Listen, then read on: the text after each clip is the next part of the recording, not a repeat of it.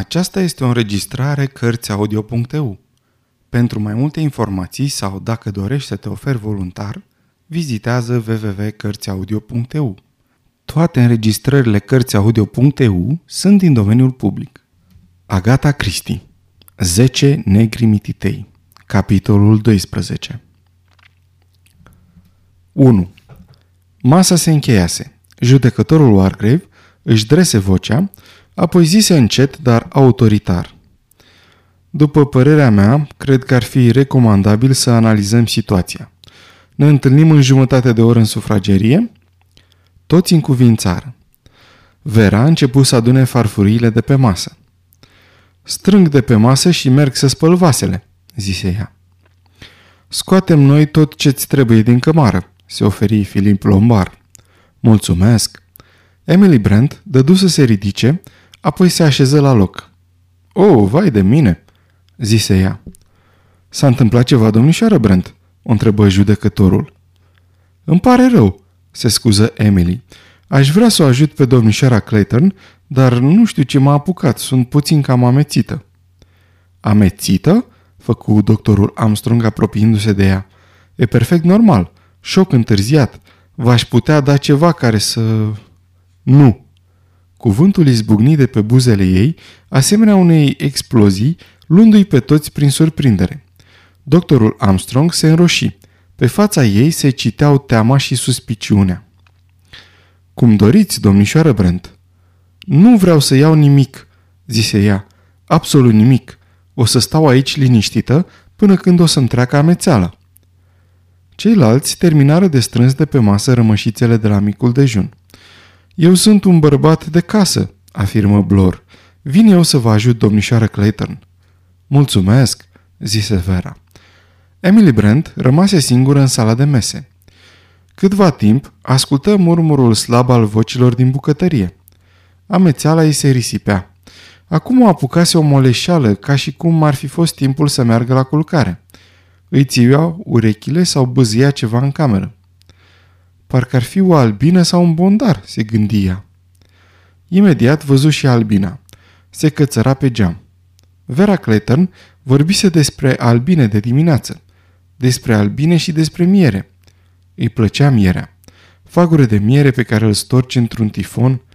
Pic, pic, pic. Era cineva în cameră. Cineva ud fleașcă, din hainele căruia picura apa. Beatrice Taylor vine de la râu. Dacă și întorcea capul, putea să o vadă, dar ea nu își putea întoarce capul. Dacă ar fi strigat, dar nu putea striga. Nu mai era nimeni în casă. Era singură singurică. Auzi pași, niște pași ușori târându-se în spatele ei. Pași împleticiți ai fetei necate. Simțea în nări miros de umezeală. Pe fereastră albina bâzâia, bâzâia. Apoi simți înțepătura, mușcătura unei albine într-o parte a gâtului. doi. În sufragerie toată lumea o aștepta pe Emily Brand. "Să mă duc să o caut?" întrebă Vera. "Stai puțin," zise repede Blore. Vera se așeză. Toată lumea se uita curioasă la Blore. "Ascultați cu toții. Iată care este părerea mea. În acest moment nu e nevoie să căutăm autorul crimelor mai departe de sala de mese. Aș putea jura că acea femeie este persoana pe care o căutăm." "Și care ar fi motivul?" întrebă Armstrong. "Manie religioasă. Ce părere ai, doctore?" "Este perfect posibil," fu de acord Armstrong. "N-am nimic de obiectat. Dar desigur n-avem dovezi." "S-a purtat foarte ciudat în timp ce pregătea micul dejun," zise Vera.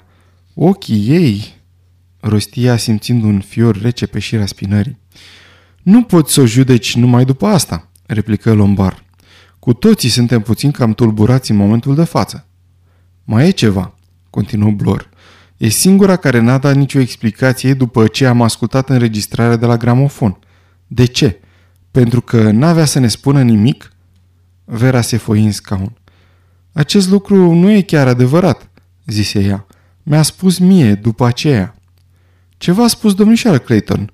întrebă judecătorul Wargreve. Vera repetă povestea despre Beatrice Taylor. "O poveste limpede ca lumina zilei," remarcă judecătorul Wargreve. O spun fără rezerve. Spune-mi, domnișoară Clayton, ți s-a părut chinuită de remușcări din cauza atitudinii pe care a avut-o față de acea tânără? Nici urmă de remușcare, răspunse Vera. Era ca o stană de piatră. Fetele astea bătrâne și virtuoase au inima tare ca piatra, constată Blore, în mare parte din cauza invidiei. E ora unsprezece cincizeci și cinci. Cred că ar trebui să o chemăm pe domnișoara Brent în conclavul nostru, zise judecătorul Wargreve. N-aveți de gând să luați vreo măsură în privința ei? Întrebă Blore. Nu-mi dau seama ce măsuri aș putea lua, răspunse judecătorul. Pentru moment, suspiciunile noastre rămân doar suspiciuni. În orice caz, îl rog pe doctorul Armstrong să-i studieze îndeaproape comportamentul. Haideți să mergem acum în sală de mese. O găsiră pe Emily Brand așezată pe scaunul pe care stătea înainte de a pleca ei. Din spate, nimic nu era în neregulă, în afară de faptul că nu păru să-i audă intrând în cameră. Apoi îi văzură fața, plină de sânge, cu buzele vinete și cu ochii privind în gol. Doamne, e moartă!" zise Blore. trei. Cu vocea lui slabă și calmă, judecătorul Wargreve dădu verdictul. Încă unul dintre noi a achitat, prea târziu. Armstrong era aplecat asupra femeii moarte. Îi adulmecă buzele, dădu din cap nemulțumit, se uită la pleoapele ei. Cum a murit, doctore?" întrebă nerăbdător Lombar. Se simțea foarte bine când am plecat noi de aici." Lui Armstrong îi atrase atenția un mic punct de pe gâtul femeii. Acesta este semnul unei injecții hipodermice, zise el.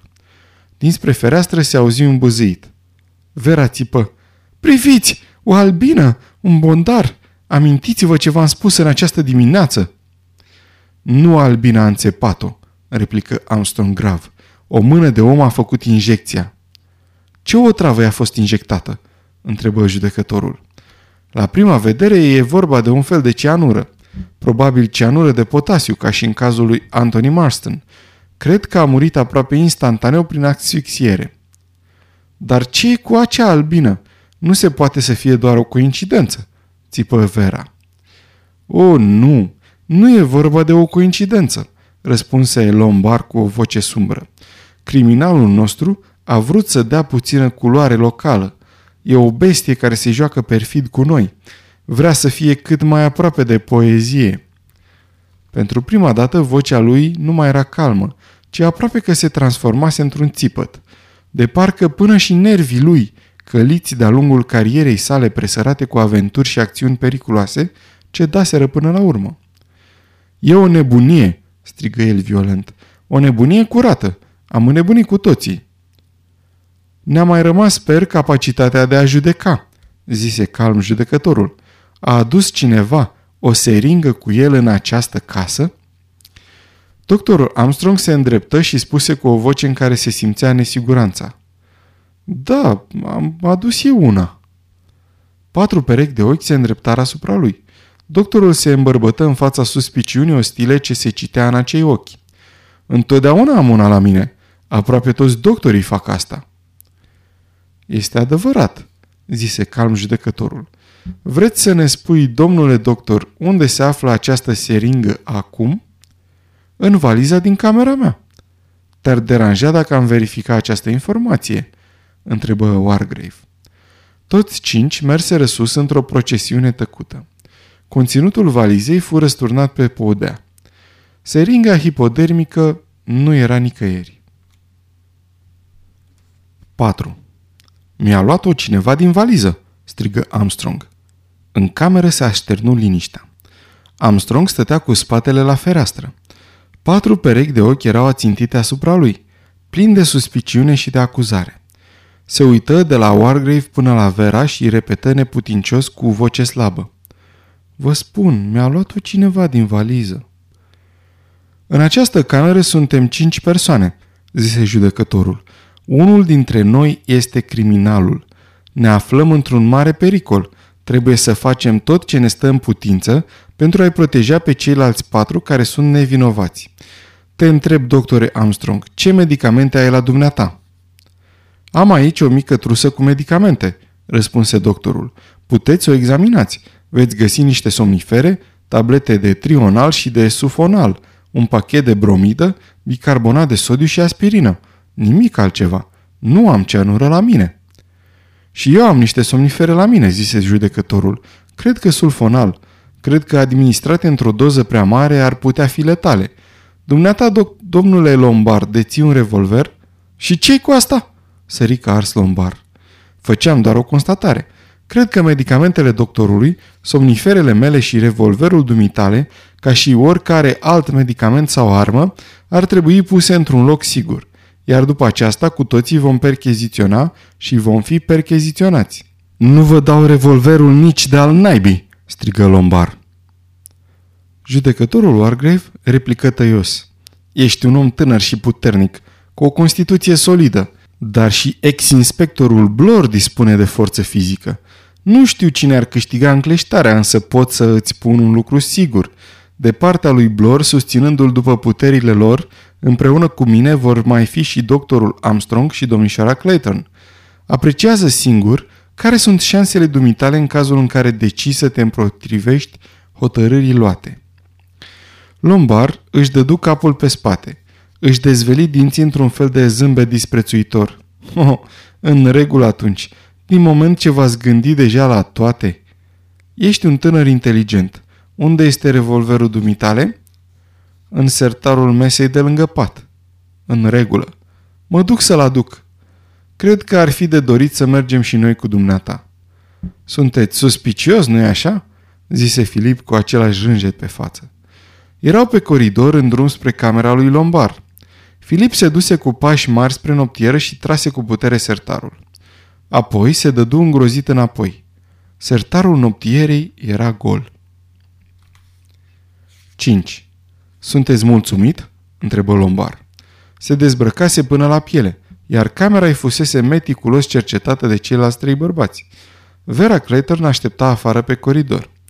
Percheziția înainta metodic. Pe rând, Armstrong, judecătorul și Blore se supuseră aceluiași test. Cei patru bărbați ieșiră afară din camera lui Blore și se îndreptară spre Vera. Judecătorul fu cel care începu să vorbească. "Sper că înțelegi, domnișoară Clayton, că nu putem face nicio excepție. Acel revolver trebuie găsit. Presupun că ai un halat de baie cu dumneata." Vera dădu afirmativ din cap. "Atunci, o să te rog să mergi în camera dumitale, să te schimbi în halatul de baie și apoi să vii înapoi aici." Vera se duse în cameră și închise ușa în urma ei. Reapărut după mai puțin de un minut îmbrăcat într-un halat de mătase cambrat pe corp. Wargreve dădu aprobator din cap.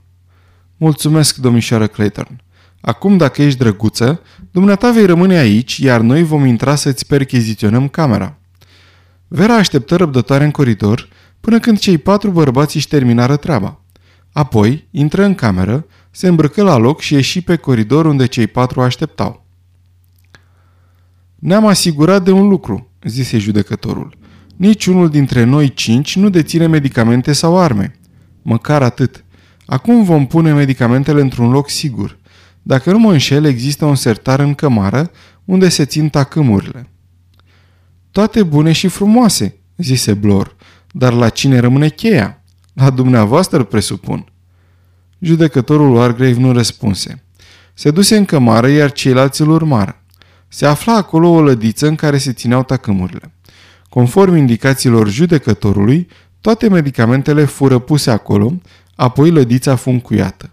Apoi, tot la indicațiile lui Wargreve, lada fu pusă în bufetul de farfurii, care fu la rândul lui încuiat. Judecătorul îi dădu cheia de la lădița lui Filip Lombar, iar cheia de la bufet lui Blore. "Amândoi sunteți oameni puternici. V-ar fi greu să obțineți cheia unul de la celălalt. Tot așa, nouă, celorlalți trei, n-ar fi greu să o luăm de la voi.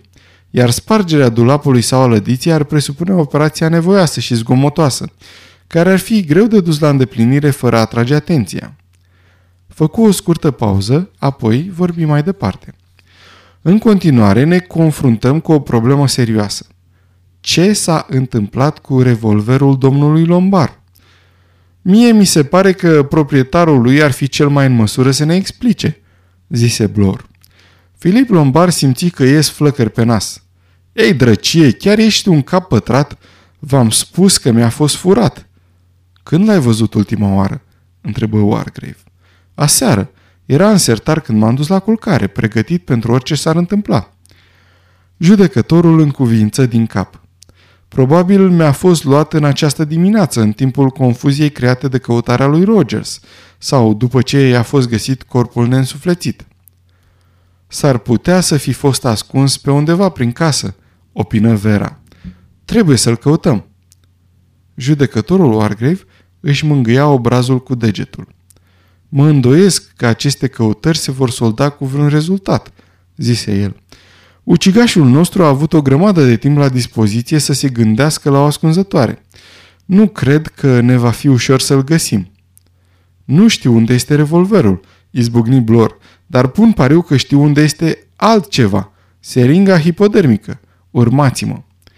Deschise ușa de la intrare și înconjură casa. Găsiră seringa la o mică distanță de sala de mese.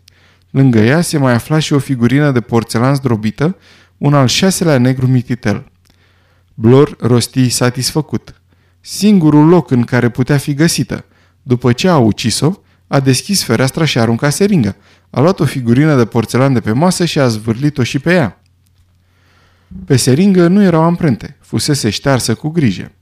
"Acum haideți să căutăm revolverul," zise Vera cu hotărâre în glas.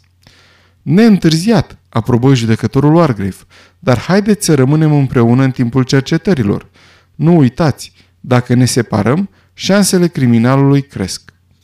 Căutară prin casă cu atenție, din mansardă până în pivniță, dar fără niciun rezultat.